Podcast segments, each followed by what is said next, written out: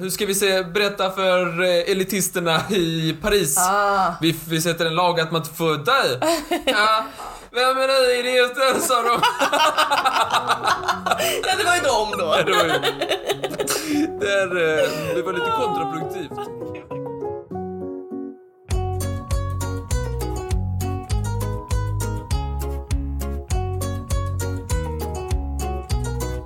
Hej och välkomna till Trivialist Martin. Hej Molly. Hej, hur är läget? Eh, jo, eh, en, en andas. En andas. Men annars har man inte mycket mer för sig. Nej, du, eh, du lider av nackspärr. Jag har lite av en nacksituation. Nacksituation ja. Mm. Jag brukar vara en människa som kan eh, vrida mitt huvud och titta på olika håll. Som, som en vanlig människa då. Du är som motsatsen till en uggla. Ja, men jag kan ti- det är dumt, du sitter, pyt- du sitter rakt fram. Men jag kan titta på min julgran och dig. Jag kan inte kolla på väggen intill dig. Nej. Det kan jag inte göra. Det är, men den är så grann, så grann. Och sen är jag också sur på, de har ju byggt en ny väg precis utanför mig. Ja, Den går ju där. ja. Eh, och precis när man går hit, så precis i gången, Ja. så har de fuckat upp den här vägen. så att jag har en mindre sjö. För att komma till verkligen busshållplatsen. Det är som att du har en sån, vet du det, en sån vallgrav innan din, ditt Exakt. lägenhetskomplex. Brott och straff. Ja! Vad tycker du om det ämnet? Jag tycker det är väldigt trevligt. Ja. Men vem har skickat in detta eminenta ämne? Jo, och det är vår kära lyssnare Carolina. Carolina. En eh, vän till podden. Eh, hon eh, har skickat in massa bra ämnen, men eh, brott och straff tycker vi var något av, något av det bättre. Carolina har skickat in det här hela vägen från London. Från London. Ja, då blev vi glada. How are you? Hon pratar ju svenska Cheerio! Eh, fish and chip. så dåligt. eh, Carolina lyssnar i England och är alltså en, eh, en av de där mystiska lyssnarna vi har som inte bor i Sverige. Mm, det är alltid intressant att höra er, ni som kommer från lite spexiga ställen. Ja, Hör precis. gärna av er och Ja. berätta. Vilka är Men ni? mest är det i Lund, Malmö, Göteborg, Stockholm. Eller? Ja. Mm. Men eh, sprid podden för fan. Nu har vi snackat nog om detta, ska jag börja prata eller? Ja, okej då. Tack så hemskt mycket Carolina. Vi tackar ödmjukast för ämnet. Tack. Och idag så ska vi då prata om brott och straff. Och jag Mm. har valt att fokusera lite mer på den första biten, Brott. brott. Vad bra, min är lite mer strafforienterad. Jag tänkte nästan det skulle vara det. Ja. Idag ska du nämligen få höra en historia om passion, uråldrig skönhet, fruktansvärda brott och ett mystiskt leende. Det här är berättelsen om när Mona Lisa stals från Louvren. Haha, Har vad du hört talas skoj. om det förut? Eh, Nej, jag har ingen aning om vad du Är det sant? ska berätta för mig. Mm. Score! För att jag gillar ju konst och sådär. Eh, och jag eh, har, har till och med varit på Louvren och sådär. Men jag hade ingen aning om att hon faktiskt har blivit stulen. Och att hon var borta i flera år. Till och med du känner ju till. Ja, och jag Mona tycker den är Lisa. sjukt överskattad. Jag fattar inte vad är grejen med Mona Lisa. Hon ler hon, ser hon sur ut? Jag vet inte. Hon ser lite hungrig ut, jag bryr mig inte. Hon kan väl vara lite, man behöver inte alltid vara jätteglad, jätteledsen. Man kan vara lite sådär va. hmm, Hon kanske har resting hungry face. Grejen är samma din, att det finns väldigt många som har försökt förklara Mona Lisas eh, liksom, framgång och kändhet med till exempel att hon har ett mystiskt leende eller att da Vinci använt en väldigt speciell eh, målarstil som kallas sfumato när han har gjort hennes ögon så de ser lite så här eh, blurry och mystiska ut. Men, inget av det är egentligen sant utan sanningen är Att det är som Kejsarens nya kläder, att alla bara åh det är fint och, och alla bara kommer med och som ett skock höns och bara ja det är fint, åh så fint det är. Åh jag tycker väl, åh hon är inte suttit i ögonen. Ser det, ler hon? Nej jag vet inte om hon ler. Ja, åh detta är mästerverk. Och alla bara ja, ja, ja, ja, mästerverk. Och så sitter du där och gapar om att åh det är mästerverk, ja, ja, ja. Och så sitter jag här som, som, som barnen och säger han är naken. Den, den är inte ful men vad fan. Jag har väl sett finare tavlor. Sanningsmannen säger sanningen. Är du klar? Ja, fuck ont jag hade i hela Fick du ont nacken. i nacken? Ja, jag blev för arg. Ja, nack. Nej Martin, utan sanningen är den att eh, innan Mona Lisa stals från Louvren så var hon inte särskilt känd.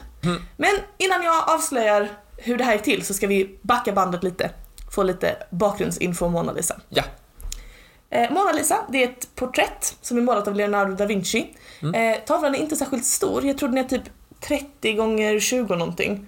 Ett A4. Nej men den är liksom, den är mycket mindre än vad man tror. Alltså jag, när jag växte upp tänkte jag att den måste varit minst en meter, en och en halv. Men den är gans, ett ganska litet porträtt. Han målat hela själv. Jag jag tycker det är konstigt när de har så här en tavla och sen så har de typ så här massa assistenter som liksom så här, "Åh, jag pallar inte göra äpplena i träden. Det, det får min praktikant göra. Fa- Folk kan måla hus. Folk Själv. kan måla hus. En, Men en det handlar om ensam tekniken, målare kan Martin. måla Men det handlar om ett... tekniken. Alltså grejen med, med Mona Lisa är ju inte det att, att, att den är stor. Nej, men den är liksom... Det Det, måste det, ju det, har ändå... mycket teknik. det finns många saker med Mona Lisa som folk beundrar. Bland annat är det som vi pratade om innan, sfumato. Det är liksom en målarstil n- när man liksom håller på mycket med ljus och skuggor och sådär, skitsamma. Eh, men sen är det också att det finns många sådana små eh, dolda meddelanden. Typ om man tittar på horisonten bakom henne så är det som att okej, den här slingriga vägen den är precis vid hennes bröst och den ska vara någon slags, åh det här är någon sensuell symbol. Medan horisonten den är vid hennes ögon så man ska liksom se bortom horisonten och det är också ögonen som är så här suddiga. Alltså, det finns massa grejer som man ska kunna läsa in i det. Liksom. Är det, så det är liksom massa så här Easter eggs i Ja. tavlan. Det kan man säga. Eh, och det var alltså Leonardo da Vinci som målade den här tavlan. Eh, Han kom också på helikoptern, på tal om förra veckans eh, avsnitt om att vara före sin tid. Ja, det är sant. Men hans helikopter var väl bara en stol med en propeller. Det var inte lite som en cykel. Alltså, den får han åka själv i. Jag tänker inte sätta mig i den helikoptern. Okej. Så Leonardo da Vinci han målade det här porträttet på uppdrag av eh, eh, en man som var hans goda vän. Francesco del Giocondo. Han ja! är han. Han var gift med Lisa Gerardini. Han ville ha ett porträtt på sin fru, Lisa. eh, Och bad alltså Leonardo da Vinci att måla henne år 1503. Vad är det Martin? Heter hon bara Lisa? Heter hon inte Mona Lisa? Alltså, Nej, det är det som är grejen. Hon hette alltså bara Lisa och Mona Lisa betyder min Lisa. Så att Mona Lisa, när vi säger Mona Lisa så säger vi egentligen fel. Hennes namn är bara Lisa. Och när hon eh, satte, liksom, när, hon- när hon blev avmålad på det här porträttet så var hon 24 år gammal. Lika gammal som jag är idag. Hon var också fembarnsmamma vid det här laget. Nej! Själv att jag en powerball till middagar. Så olika liv man kan ha.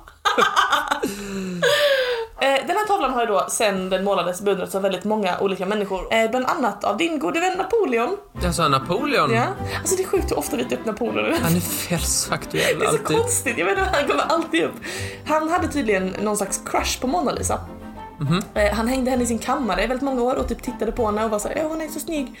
Ehm, och dessutom så blev han kär i en kvinna som hette Teresa Guadagni som var eh, Lisa Gerardinis arvinge. alltså han blev kär i Mona Lisas ättling. Ja. Och då enligt, va- enligt honom själv för att hon var så lik Mona Lisa. Usch, Han är väldigt obsess. Ja, så den här tavlan, den har alltså länge uppskattats för sin skönhet och finess, men det var inte förrän år 1911 som alla i hela världen skulle känna till Mona Lisa. Det var nämligen då som hon fick åka på den här ofrivilliga lilla utflykten från Louvren. Mona Lisa blev stulen. Ska vi berätta vad som hände? Ja, Okej. Måndagen den 21 augusti 1911. Är du där? Är du där i sinnet? jag är där i sinnet. Måndag den 21 augusti 1911 så öppnar dörrarna för Louvrens arbetarkår. Okej? De har alla på sig såna här eh, vita rockar. Klassiska vita rockar som utmärkte museiarbetarna. Mitt i skocken av anställda så rör sig en man vid namn Vincenzo Perugio. Jag har huvat som fan på det uttalet. Märktes. ja, tack. Men han är inte där för att jobba på museet. Han är där för att stjäla Mona Lisa. Vincenzo, han var en före detta museiarbetare Jaha. som hade jobbat där innan. Så de folk som kände igen honom visste att ja, men han jobbar ju här. De visste inte att han hade slutat. Eh, han var alltså en före detta museiarbetare från Italien som bestämde sig för att Mona Lisa inte hade hemma i Louvren och att han skulle befria henne från Louvren. Mm, mycket bra. Sagt och gjort. Han visste ju eh, var alla anställda kom in eftersom han hade jobbat där själv. Han visste hur han skulle klä på, hur han skulle klä sig, hur han skulle bete sig för att liksom se ut som att han jobbade där. Eh, så han smälte in ganska snyggt. Så Vincenzo tar sig genom Louvren fram till tavlan och när han är framme vid den, vet du vad han gör för elegant plan då för att lyckas stjäla den ut från Louvren? Han går ut med den som han äger den. Han var riktigt pondus i steget. Ja, det är Nej. det man gör när man ska stjäla. Det är det dummare. Han stoppar in den innanför tröjan. Då blir han inte lite svampbob. Jo, lite svamp på. Men kom ihåg att Mona Lisa är mycket mindre än man Just tror. det, mm. Så typ. Eh, Men alltså Vincenzo, alltså 100% så här. han går fram till Mona Lisa, tar av den från väggen, stoppar in henne under tröjan, knallar ut till en eh, sån här, eh, vad heter det, arbetarkorridor, en sån här servicekorridor där man, där man har städskap och grejer. Eh, och där så, eh, tar, det är liksom lite mörkt, så han tar ut eh, tavlan, tar bort ramen, tar bort glaset, stoppar in henne under tröjan igen och sen bara går han ut, samma väg som han kom. Ut på gatan och iväg. Det var inte mycket till säkerhet. Så himla dålig säkerhet på Louvren liksom. Grejen med Louvren, eh, det är att det finns extremt mycket konst där. Eh, sjukt mycket konst, så mycket att det är svårt att hålla koll på allt. Och dessutom så togs eh, de här konstverken väldigt ofta ner för inspektion. Eh, det kanske skulle liksom fixas till, restaureras eh, eller bara fotograferas och typ publiceras i olika tidningar och så. Mhm. Ehm, och därför så var det inte en, en jätteovanlig syn med en tom plats på en vägg. Alltså så här, om man var inne i Louvren och så såg man här är massa tavlor och här ska hänga någonting men det är inte där. Inte jätteovanligt. Folk tänkte för det mesta att äh, men det är nog bara någon som kommer tillbaka om fem minuter liksom. Och där, därför så var det liksom inget som folk reagerade på direkt.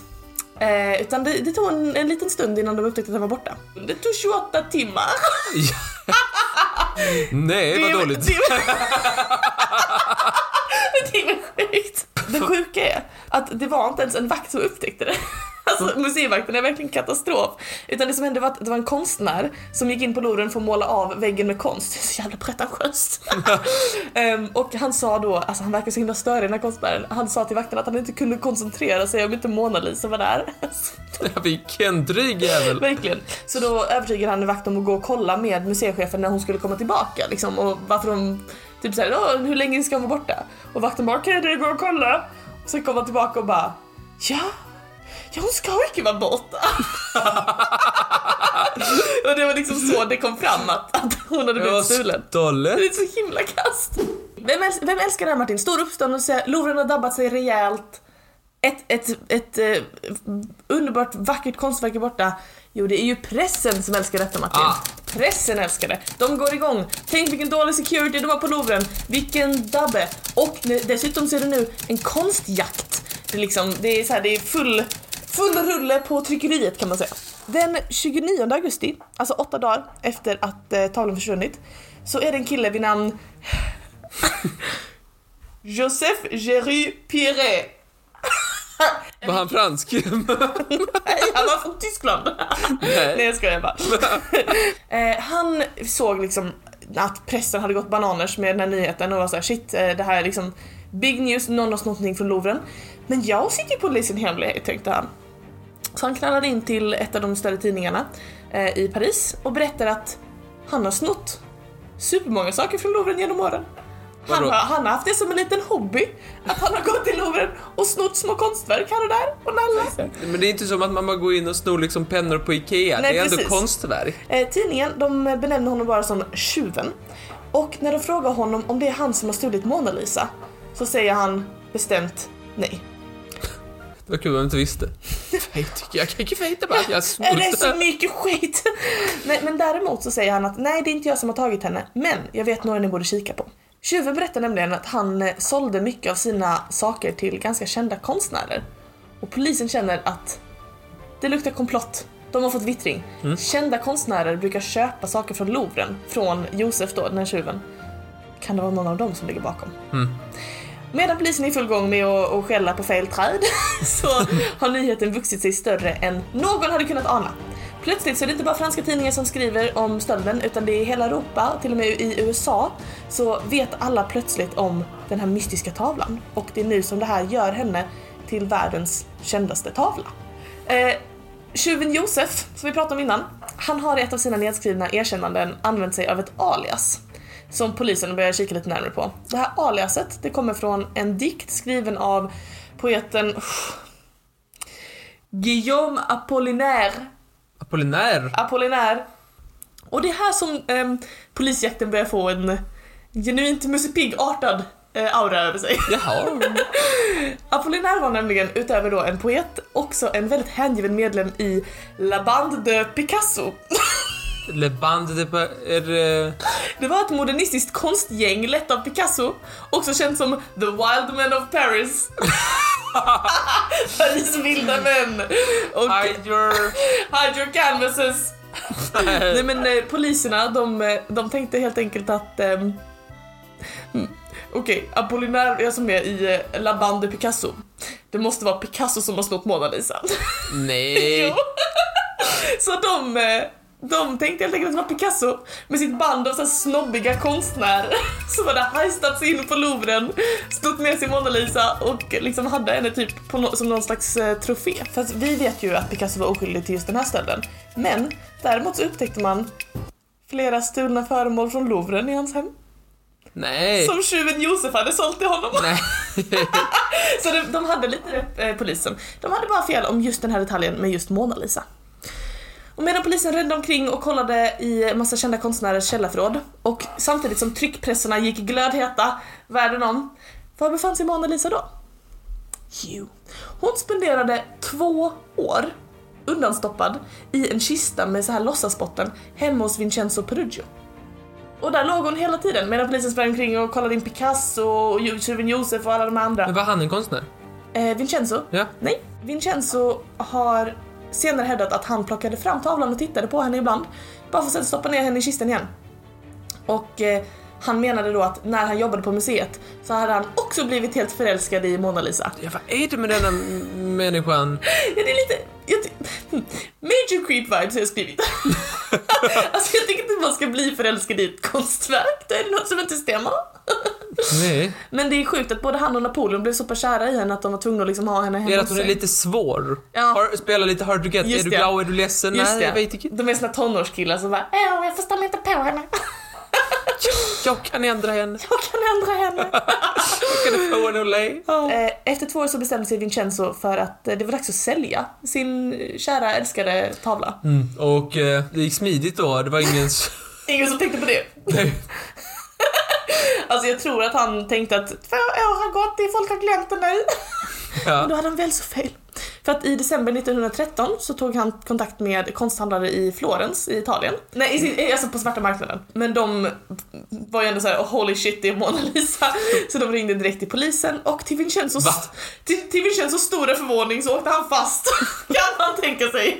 Ska sälja Mona Lisa och så bara åker han fast. Men det är ju, säg ändå någonting när, när, när buset, när de på sma- svarta marknaden bara nej, vad fan. Ja, det men är jag ju tror- inte rätt. Nej precis, men jag tror den är väl för svår att sälja vidare. Alltså, det blir väldigt tufft. Ehm, när Vincenzo förhördes så berättade han att han ville återföra Mona Lisa till sitt hemland Italien. Som ju också var hans hemland då. Eh, eftersom att han enligt henne då, eller eftersom att hon enligt honom hade stulits därifrån eh, hundratals år tidigare. Och dessutom så hävdar han, men det här tror jag inte på, men han har också hävdat att han ville dra Louvrens uppmärksamhet till att de har så himla dålig security. Så återförenades Tala slutligen med Louvren. Och Vincenzo Perugio erkände brottet rakt av och eh, han dömdes till fängelse, men bara i åtta månader, så det var ingen big deal sådär. Grejen är att några dagar efter hans rättegång så hände någonting som liksom fick folk att skifta fokus lite. Eh, Det var nämligen så att eh, första världskriget bröt ut. Ja. Ehm, Så tidningarna slutade ganska snabbt att skriva om den här konststölden då. Eh, För att det hände ju kanske lite viktigare saker runt om i världen. Men! Trots att själva konststölden glömdes ganska snabbt så har den här leende Mona Lisa, hon har etsat sig fast på folks näthinnor för all framtid. Och hon blev den enorma kulturikonen som hon är idag på grund av detta. Så det är alltså Vincenzo Perugios förtjänst att alla idag känner någon jävla korridorskompis som har typ en mugg med Mona Lisa eller typ en sån musmatta med Mona Lisa eller i värsta fall en jävla Musmannen. t-shirt. Jo, det är det. Vad är det för någon människa som har Mona Lisa som musman? Jag har sett det Martin, jag har sett allt detta i verkligheten. Jag tycker jag du ska säga upp bekantskapen med den människan. Men-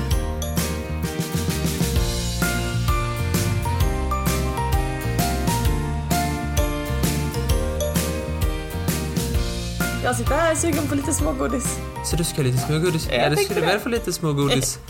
Jag har förberett en lista Ja. till dig. Brott och straff. Så passande i och med att det är dagens mitt, nej, tema. det, är inte mitt, det är inte listan som är brott och straff. Nej. Utan väldigt eh, ganska nära förankrat till det, nämligen lagar. Ja. Doma lagar. Men gud vad kul, hur många lagar ska jag få höra då? Jag tror det blev fem till sist. Fem stycken, okej. Ja. Ja, Vi kan börja lite lätt sådär, någon som är lättsmält. okej, ja. Gillar du lax? Ja. Men, ge- men eh, vad tycker du om eh, den så kallade eh, laxakten? ja. Ja. När då laxakten från 1986, den, den förbjuder då att man hanterar lax under citat “suspicious circumstances”. Så den stipulerar Ja, det stipulerar. att man inte får lov att se misstänkt ut med en lax. Ja, man får inte I alls labben. bli- Nej, nej. Har du, nej, har du lax så får du vara väldigt noga så du inte är, eh, li- ser misstänksam ut. Och ser man misstänksam ut så får man inte hålla i en lax. Nej, det Man måste passa sig. Eh, Jag tänker mer så här misstänkt att det är lite så här uh, någonting man inte skulle tänka sig att man gör med en lax. Spela plockepinn. Plocka lax. Okej, Eh, Fiskpinn. Frankrike, som har dummat sig med lite andra lagar. Mhm. Ja. Eh, tre delar i Frankrike, jag vet inte vad det heter, det är inte delstat, det heter någonting annat. Hur som hade. Ja. Där har man då eh, förbjudit folk att dö. Vad menar du? Nej, det är olagligt att dö. Men, men alltså ursäkta mig, varför får man inte lov att dö? Jo, eh, tydligen, detta är mer kanske så här en... eh, Du vet att vi pratade om att det var förbjudet att snöa i någon delstat? Ja, ja, ja, just det. Att det var lite mer av en eh, Med en sån- symbolisk Ja, en symbolisk grej. lag. Ja. För det var tydligen så här att ehm, en, ett exempel som jag läste på, det var ju då, det finns ju då på flera ställen, är ju då att de fick eh, indragna pengar som de skulle använda till att bygga en kyrkogård och deras kyrkogård var full. Så de bara, nu har vi inte fått pengar till kyrkogården, hur ska vi se, berätta för eh, elitisterna i Paris? Ah. Vi, vi sätter en lag att man inte får dö. ja, vem är ni idioter, sa de. ja, det var ju dem då. Det var ju... Det, är, eh, det var lite kontraproduktivt. Ah, Gud vad kul. Vidare, det var väl en Vidare. dum lag. Eh, Otroligt dum lag. Tillbaka till, till eh, Britannia. Ja.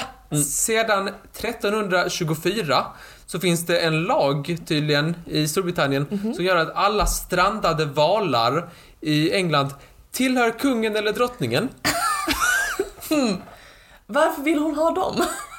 Säg det, säg det. Nej, men jag vet inte, är det inte typ så här benet och sånt viktigt Ja, och sådär? jag Att det inte tycker kommer så. typ så här, att det inte blir en fråga så här att folk börjar bråka så här, nej jag hittar valen och Ah. jag hittar valen och så här, Ah. nej, tyst den tillhör... Eh, Drottningen! Mm, eh, nej. så att det är en sån grej. Eh, men nu tänker jag inte prata mer om England för Mm. Nej. det, det är ju som att skjuta på öppet mål så att säga. Det är ju Onekligen. det är så många dumma lagar i England. Till Ryssland tänkte jag. Det är Till lite Ryssland. kul att få ett ryskt exempel. Jo, ge mig. Putinland. Putinland ja. Jo, eh, Peter den store, eh, cirka 1700, han hade då en liten intressant skatt Okej. på skägg. Va? En skäggskatt. Han åkte på en moderesa då i Europa. Aha. Eh, han, han skulle kolla lite så här: uh, what's cracking i Europa. Ja, jo. Okej. Eh, han kollade också eh, militär och sånt där. Men det han kom fram till när han kom hem var att alla i Europa hade så liksom, de var så renrakade. De hade Okej. inte det där typiska ryska skägget. Nej, Just det, just det. Mm. Eh, Så han sa att nej men vi ska också vara modeinriktade i Ryssland, sa han. Martin gjorde en hairflip och du har så ont i nacken. Så otroligt. Din stackars sate. Så han sa nej nu ska vi ta med skägg. Och då blev folk så sura, så sura. Mhm. Ja.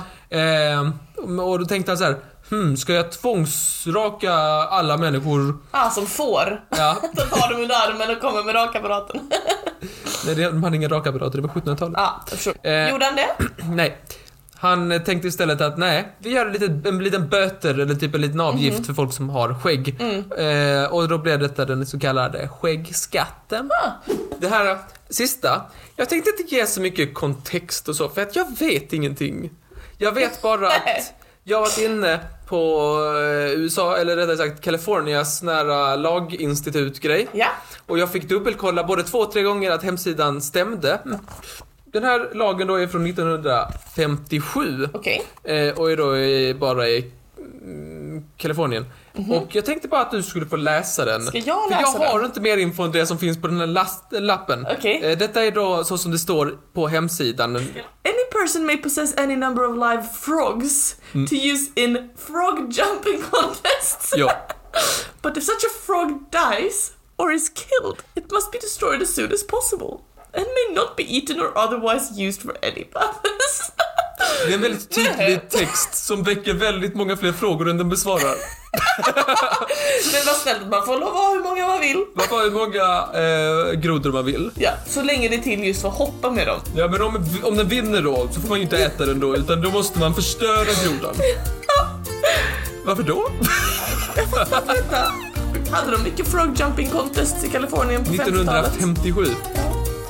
Antagligen eftersom man har gjort en lag kring det. Tack så hemskt mycket. Det var det sjukaste jag hört i hela mina dagar. Tusen tack för smågodiset Martin. Varsågod. Det var mumsigt och gott. Och jag ska säga att eh, några av de där grejerna hade jag ju eh, låg jag ju i närheten på med researchen va? Inför mitt smågodis. Mitt smågodis är nämligen ännu ett avsnitt av den klassiska leken Kan Martin myten?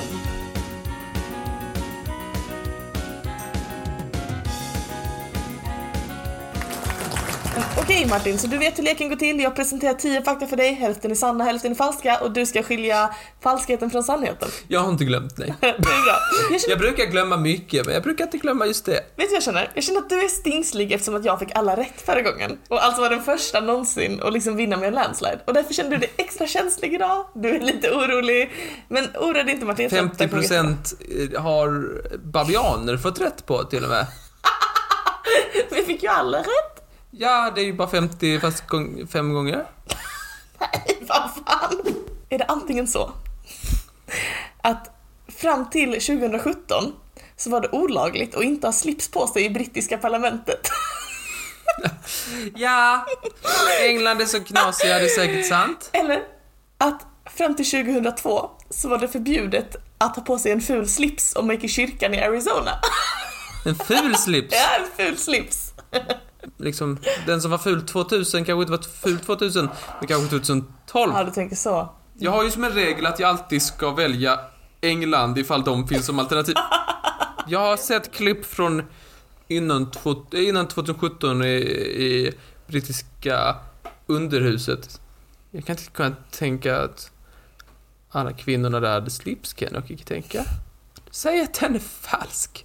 Att britterna är falsk. Mm. Du har fel. Fan Hasse!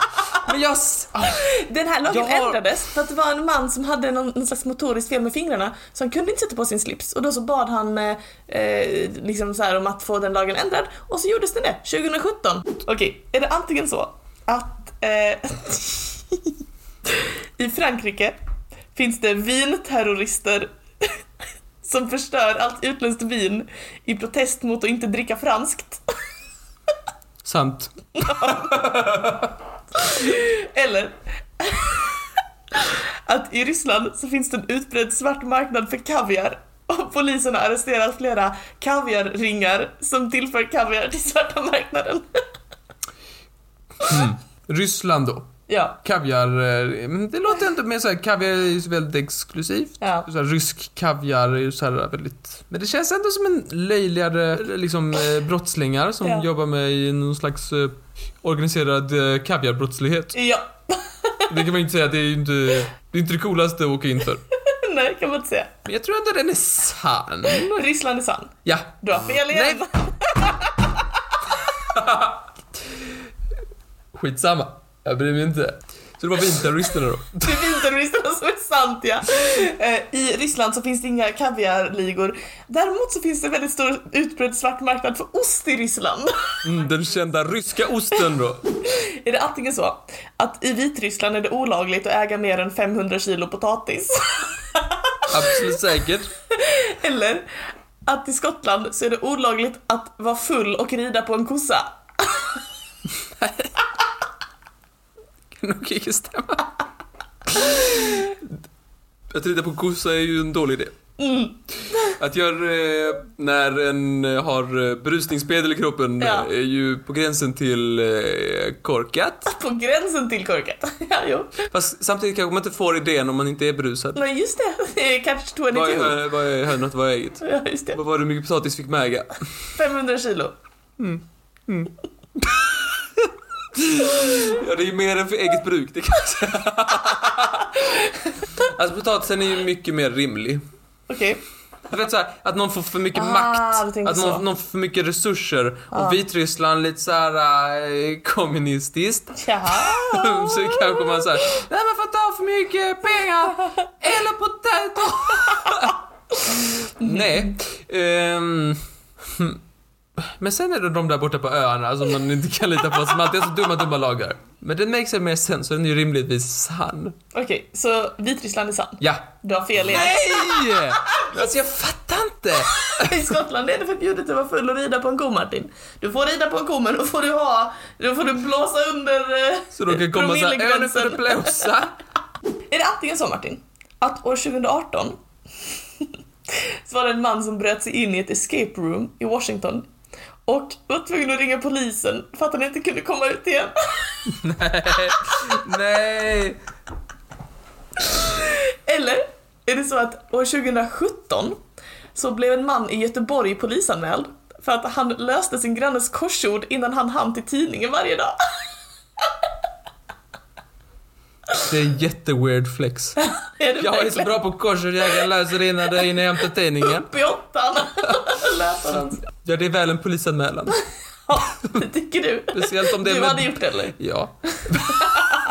Kan man bryta sig in någonstans så kan man eh, bevisligen bryta sig ut någonstans. Jo, jo, jo.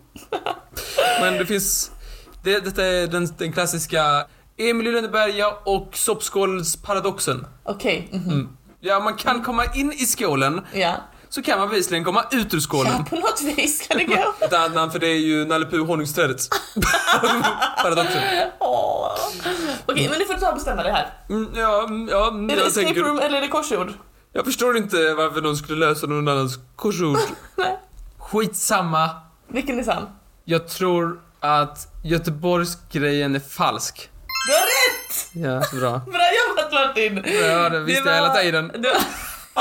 Sure. Du har falskt det här med korsordet, det var jag som kom på det alldeles själv. Men eh, det är sant att det var en man som bröt sig in i ett escape room och sen fick ringa polisen för att kunna ta sig ut. Så Så jävla dumt. pinsamt.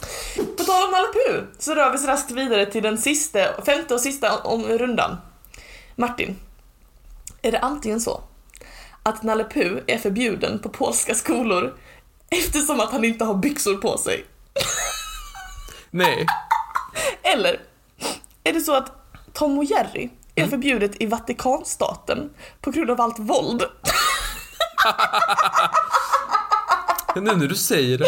Men hjälp farbror, vilken är sann? Från osä- osäkra källor har jag hört att, att Kalanka skulle vara eh, olagligt någonstans för att han inte har byxor. Jo, jo, Mhm. det är det de har gemensamt va? A Lack of pants. Men Nalle Puh har jag inte... I så fall borde ju eh, Kalanka bevisligen också vara. Ja, jo, jo. Fast han har ju en fjäderklädnad så att säga. Just det. Kanske väger in. Jag tror inte Nalle, jag tror inte Nalle Puh är så är förbjudet i Polen för då borde de förbjuda en jävla massa andra barngrejer också. Men jag tror att Kalanka var förbjuden någon annanstans och det är där du har tagit den från din lauring. eh, och sen att de, det är väl så dumt, det tror jag väl, det tror jag väl inte egentligen på men ja, ett barnprogram, lite våld, det, ja, det kan det väl få vara. Så du säger att Tom och Jerry är sann? Ja. Du har fel. Vad fan då?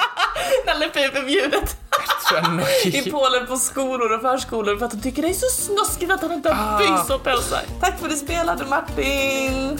Varsågod. Vad är mitt grattiskort? Alltså, det är så pinsamt.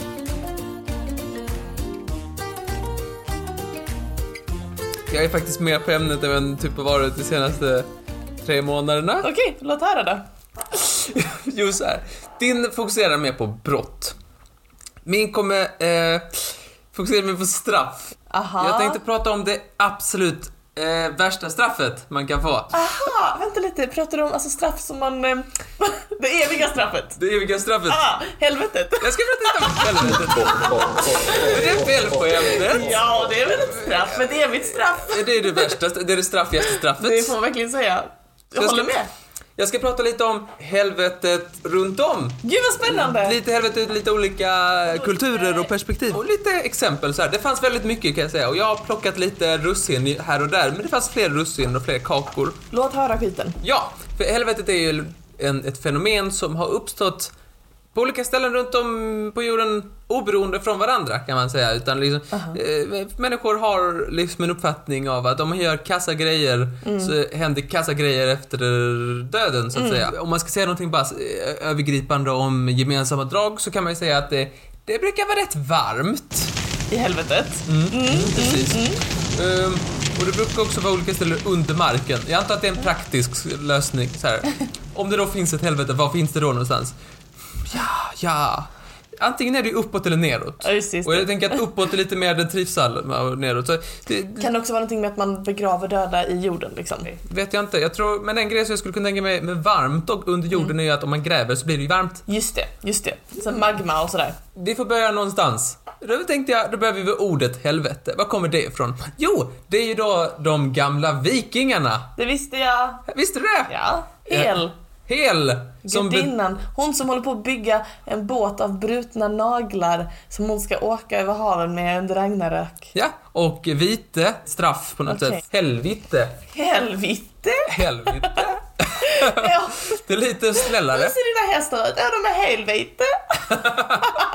Men om vi ska börja från ett, eh, eh, ett tidigt stadium på helvete så kan vi börja hos grekerna. De gillar vi ju. Ja, de gillar Ja. vi. Grekerna. Grekerna och deras helvete, Hades, Ja. eh, beskrivs då som grundreceptet för eh, många religioners helvete. Okej. Det är en väldigt bra mix. Själv när jag läser den så kan jag inte så här, eh, k- jag känner inte igen allt, det kan jag väl säga. Nej. Från eh, vad jag tänker när jag tänker helvete. Vi kan ju se vad du tycker. Vad jag känner igen liksom. Ja, men du, du kan ju säga, det börjar då med att man måste över en flod. Ah, är det Styx?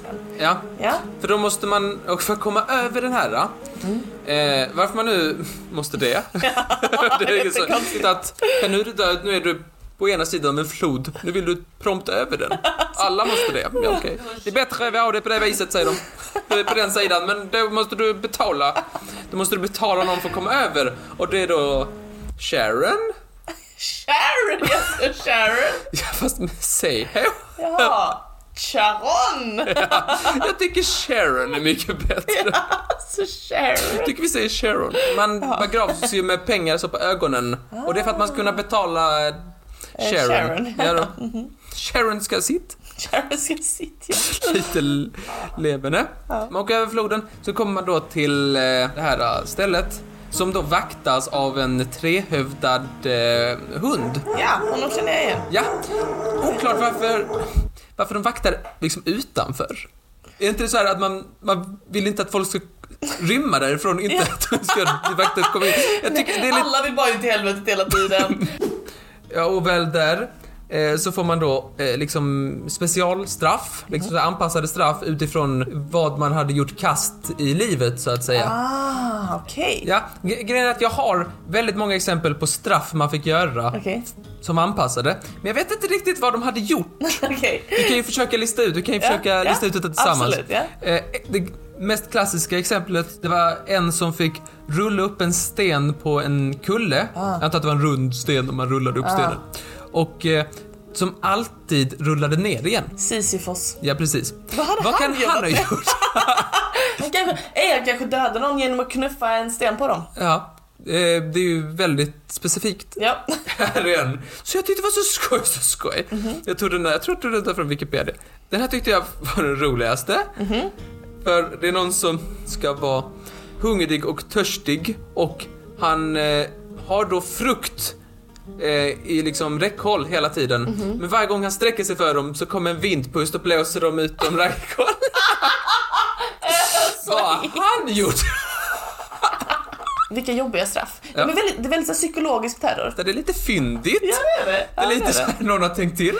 Men då lämnar vi alltså grekernas. De gamla och då grekerna. rör vi oss vidare. Jag vill få in... Jag vill röra mig raskt vidare till buddhismen. Okej. Eh, Vadå, ett helvete? Det visste inte jag. ja, det heter inte buddhistiska. Det heter bardo. Bardo, ja. Till Bardo. skillnad från hinduerna som heter narakas. Ja. inte maracas. Welcome to hell! det är fel hel. Så jäkla jobbigt med maracas. nej, nej, jag ska inte gå in på narakas. Nej, nej. Bardo. Okej. Eh, man kan säga att först så eh, är det sex stycken steg där människor liksom förses med liksom uppdrag eller plågas på ett visst sätt utifrån eh, de fyra elementen. Okej. Plus två och andra perspektiv. Jaha. Detta är så vitt jag förstår. Ehm, och detta handlar då mycket om att personen ska bli upplyst. Ah, Vi ska plugga dig till du blir upplyst. Okej. När man väl blir upplyst så då är man klar. Då har man liksom, ja du är free to go. Nu får du fortsätta och återupplivas, Mm. det. eller återfödas. Om man inte blir det, då får man gå till nästa steg hela tiden. Mm. Då, då är det då med två prickar som kommer va? okej. Det är då en vit och en röd prick Aha. som uppenbarar sig. Ja. Och den vita pricken gör att 33 olika sorters ilska försvinner från, eh, från människan. 33 olika sorters! Nej, Okej. nej, det står faktiskt inte mer utförligt i de, eh, de källorna jag har använt. Eh, jag tycker också att om det står 33 sorters ilska så måste det finnas fler än 33 sorters Mm. Ja, ilskor ja. totalt. Ja, precis. Får man välja vilka tre sorters- 33 Ja, sorters ja, ja, ilskor ja, som just det. försvinner? Jag skulle ta bort min ilska på dig. Det hade varit så skönt om jag slapp den. Tänk på det här väldigt täta samarbetet vi gör. Ja, så det är alltså 30, jag vet inte om det är vem som väljer de här, vilka 33 sorters ilskor som försvinner. Nej. Men det är i alla fall 33 Okej. sorters som försvinner. Trevligt. Sen kommer den röda då och den tar bort... 30 trevligt. Kyss på dig! Jo, den ilskan, den kommer jag nog aldrig bli av med. Om man inte blir upplyst efter det, så är det den röda pricken då som kommer. Ah. Den ser då till att 40 typer av begär försvinner. Begär. Eller begär. Okej, men då om det ska finnas 40 olika, Ja. då tänker man att de måste då vara väldigt specifika. Då är det inte bara så här, ah, mat, sex, alkohol, utan då är det typ så specifikt, specifika begär. Liksom. Exempel Speci- fanns speci- inte. Jag, Ah. jag, det, jag väcker frågan här i det filosofiska rummet så att säga. Men det finns ju, alltså de måste ju mena såhär drifter. Men det är i alla fall 40 typer av begär som försvinner. Ja. Eh, om man inte är upplyst efter det, då går man vidare till nästa steg. Då samlas de två prickarna vid hjärtat. Aha. För då försvinner sju sorters ignorans och förvirring. Förlåt nu. Men alltså, är, det inte, är är jag den enda som känner att jag har mer förvirring, mer olika sorters förvirring än vad jag har olika sorters begär? Alltså, de tar bort 40 olika begär, men de tar bara bort sju olika sorters ignorans och förvirring. Jag är förvirrad hela tiden. Det är Jättekonstigt. Vi rör oss vidare. Ja. Det är den kristna. Djävulen är aktuell i detta, du vet. Han bor ju där. Han bor ju där ja. Eh, men jag tänkte inte gå in på honom för mycket för att det blir för så jävla mycket att säga om honom. Ja. Det blir en annan gång. Men jag tänkte bara gå in på kärt barn har många namn. Ja. Så också djävulen. Han har många, många namn. Satan. Hur många namn kan du med djävulen? Okej. Jag kan djävulen, Satan, Lucifer, Mm. Belsebub, Belzebub, Hin Håle, Hinhåle, Ja. Eh, Martin. Nej, det är väl de jag kan. Ja, jag kan säga att ehm, du nämnde eh, väldigt, väldigt många namn här. Jag har skrivit upp eh, de... eh, Fan, fan också. Ja, de, de vanligaste namnen är då så- Satan, Fan och Lucifer. Ja. Ehm, lite ovanligare, Hinhåle. Eh, frestaren. eh, Saute och Pocker. Pocker. Eh, lite roligare då, du nämnde Belsebub. Ja. Det är så skoj. Det låter som en figur i Mumintrollen. Ja, det är det faktiskt. Eh, en rolig som jag tyckte var skoj som jag aldrig hört talas om. Hornpär. Hornberga. Eller hornpelle. Hornpelle. Går också bra tydligen. Jag köper det rakt av. Ja. Eh, men då, eh, kristna helvetet då. Dante beskriver då helvetet i nio cirklar i sin bok Inferno. Eh, nio cirklar då. Eh, där, eh, där längst in liksom är sämst och längst ut är bä- det är som pilkastning fast Just det. tvärtom. Man vill Ja, jo. hamna, man vill hamna längst ut. Om man, ska hamna man vill någonstans... inte vara i den innersta cirkeln liksom. Nej, nej. Nej. det vill man inte. Nej. Ehm, om vi bara skulle gå sna- eh, snabbt igenom de nio cirklarna och Ja. Mm. vilka som hamnar i vilken cirkel. Eh, den första då, eh, den som kallas för limbo. Ja. Och det är inte att man dansar limbo. Nej. Fast det hade jag väl räknat som helvete. det är väl, eh, som jag hade hatat dig. Ja, där- Där hamnar de som inte visste bättre, kan man säga. Aha, okej. De som eh, inte Ignoranta. hade, nej, men de som inte hade chansen att, eh, att eh, till exempel acceptera den kristna tron. Mhm. Till exempel eh, grekiska filosofer och sånt ville man gärna sätta in där. Mm. Eh, som eh, typ Sokrates och Julius Caesar kan man hitta här. Jaha. De som levde innan eh, Kristus, så att säga. Så det här är lite så här light. Lite hell light så att säga. Nej men då, eh, steg två. Den ger då två poäng i den här pilkastningen. Så att vi, Mhm. eh, då är det då de vällustiga. De så kallade kötsliga brottslingarna, som eh, Wikipedia skriver. De som har... Det är väl sexualbrottslingar? Mm. Kötsliga lustar har lett till synd kan man säga. Ja. Steg tre. Frosseri. Ah, Jag känner väl att jag vi ska känner mig hamna. lite träffad. Det som inte kunde avstå från att äta för mycket under livstiden. Jo, s- ja, jag har ju jämt ont i magen för jag inte kan... Ja, din stackare. jag måste äta ju. Ja, jo. Äta bör man, annars dör man. Det är sant. Men då hamnar man ju i helvetet. Eh, man kan inte vinna. Nej. Lika Lose, bra. lose situation. Lika bra att ta en portion till. Eh, Steg fyra, girighet. Åh, där känner jag väl att jag är. I Det är inne och riskzonen. nosar på också. Det är också att man, eh, lite slöseri men också att man handlar mycket materiella ting. Just det. Ja. Jag är lite av en prylmänniska. Jag, Du är ju det. Jag vill gärna ha, jag tycker det är skoj att ha en Goigel home så man kan, Mm. Men tycker du det ska att ha två? ja. Okej, ja. ja men jag hade väl, jag, jag är väl lite i den kanske. Mhm. Men jag är inte så mycket för steg fem, vilket är vrede. Nej. Det är folk som slåss och det gör de tydligen i helvetet också. Mm. Eh, De slåss i vatten, jag vet inte varför det är viktigt. Ja, det är väldigt frustrerande. Man kan ju tänka sig att det är som en sån mardröm när man inte kan röra sig tillräckligt snabbt liksom. Tänk att fightas med någon under vatten, det måste ju vara jättestörigt såhär. Uh, Ja det måste vara skitstörigt. vek höger. En Fast vek man- höger rakt i ansiktet. Men då kan man ju inte bli slagen så hårt heller. det är precis sant. Steg 6. Kätteri. Ah, Botulf. Botulf är där och Att brinner. man eh, på något sätt förnekar, eller- förnekar liksom Ja. gu- den eh, kristna läran. Just det. Mhm, mhm. Mm. Då hamnar man där. Eh, steg 7 är våld. Den är lite självförklarande. Ja, 8. Bedrägeri. okej. Jag tycker Att man den eh, luras. hamnar väldigt långt upp liksom så här. eh. Verk- Näst, bättre- näst överst. Det är ändå sjukt. Ja. Det är väldigt högt. De som skriver så här. Ja, du måste byta lösenord. Och man så här. Eller som det smset jag fick häromdagen från Uber som var såhär Ring det här numret om du vill avbeställa din Uber. Och det De gjorde du brinner alltså i åttonde cirkeln säger du. inte. ja. Men det känns väl rimligt. ja, i och för sig. Nio, nionde cirkeln då, bullseye så att säga. Ja. Förräderi. Förräderi, verkligen. Så förräderi är alltså värre än till exempel de mord. Ja, Dante Fjante. ja, det kan man väl säga. Han spexar då till det. För att, du minns att jag sa att helvetet ofta brinner? Ja. Ja, i den nionde cirkeln där, då är det en frusen sjö. Och i mitten så är Belsebub. Avslutningsvis så vill jag bara berätta, ja det finns ju, hur kommer man dit? Ja. Fin, liksom, för om det finns borde man ju kunna, kunna komma dit utan att dö. Om det liksom skulle vara under jorden eller sådär. Och då finns det en grej som, jag vet inte om du har hört talas om det. Har du varit i Turkmenistan? Nej, jag har aldrig varit i Turkmenistan. det har jag inte. Du, men du Nej. kanske har hört talas om eh, det som kallas för Door to Hell. 1971 så grävde man efter gas Ja. eh, i dagens Turkmenistan, tillhörde då Sovjet. Eh, och då kollapsade den här gruvan som man hade grävt. Och då kom det upp en massa gas. Och då tänkte man, åh vad dumt med gas. Det kan vi inte ha. Tänk så kommer det upp och typ så här är farligt för människor och sådär. Nej, kan vi inte ha. Vad skulle Greta säga, sa man inte. Just. Mm. För det var 1971. Man tänkte där, hur ska vi få gasen att inte pysa upp? Vi, vi tände eld på den. Så liksom brinner gruvan ut liksom sådär. Och sen så är det lugnt sen. Sen så kommer den ju vara tom när gasen tar slut. Ja. Och då tänkte man då, ja det tar väl ett par dagar sådär, sen är väl gasen uppbränd, sa man. Ja. Man hade räknat lite fel. Det blev lite längre än några dagar då. ut- För att, eh, ja hittills har den brunnit i 48 år. Oh my god, det brinner fortfarande? Ja. Okej, I skrivande stund. Den Det brinner är fortfarande. sjukt. Det är liksom en stor damm kan man säga, fast utan vatten, utan eld. Eh, Istället för ja. vatten så är det eld. det är ju eh, extremt kast. Ja, det är stort. Och det är inte så bra för miljön kan jag Nej, tänka. det kan man inte säga. Den gör ju inte mycket nytta. Nu, Nej.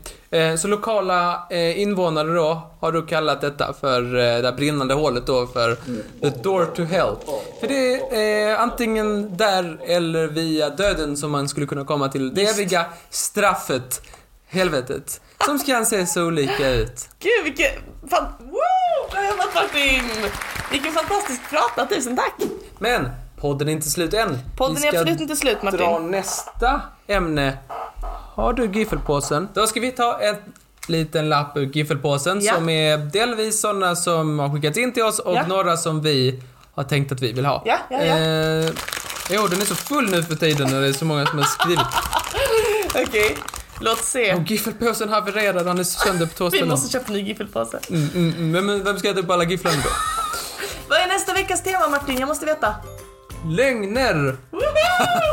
Det är ju min! Har du skrivit det? Ja, jag vet. De Det är väl jättebra tema, lögner. lögner ja. Det finns mycket man kan säga. Mycket dumma lögner som har sagts. Tills på onsdag så får vi tacka för oss. Ja, Tack för att ni lyssnar, ni är fantastiska. Ha det bra! hej hej! Hej då Martin! När du läser ordet de kötsliga lustarna, vad tror du att det betyder? Du har snott korv. Ja, på ett sätt, på ett sätt. Några har snott Nej. lite korv.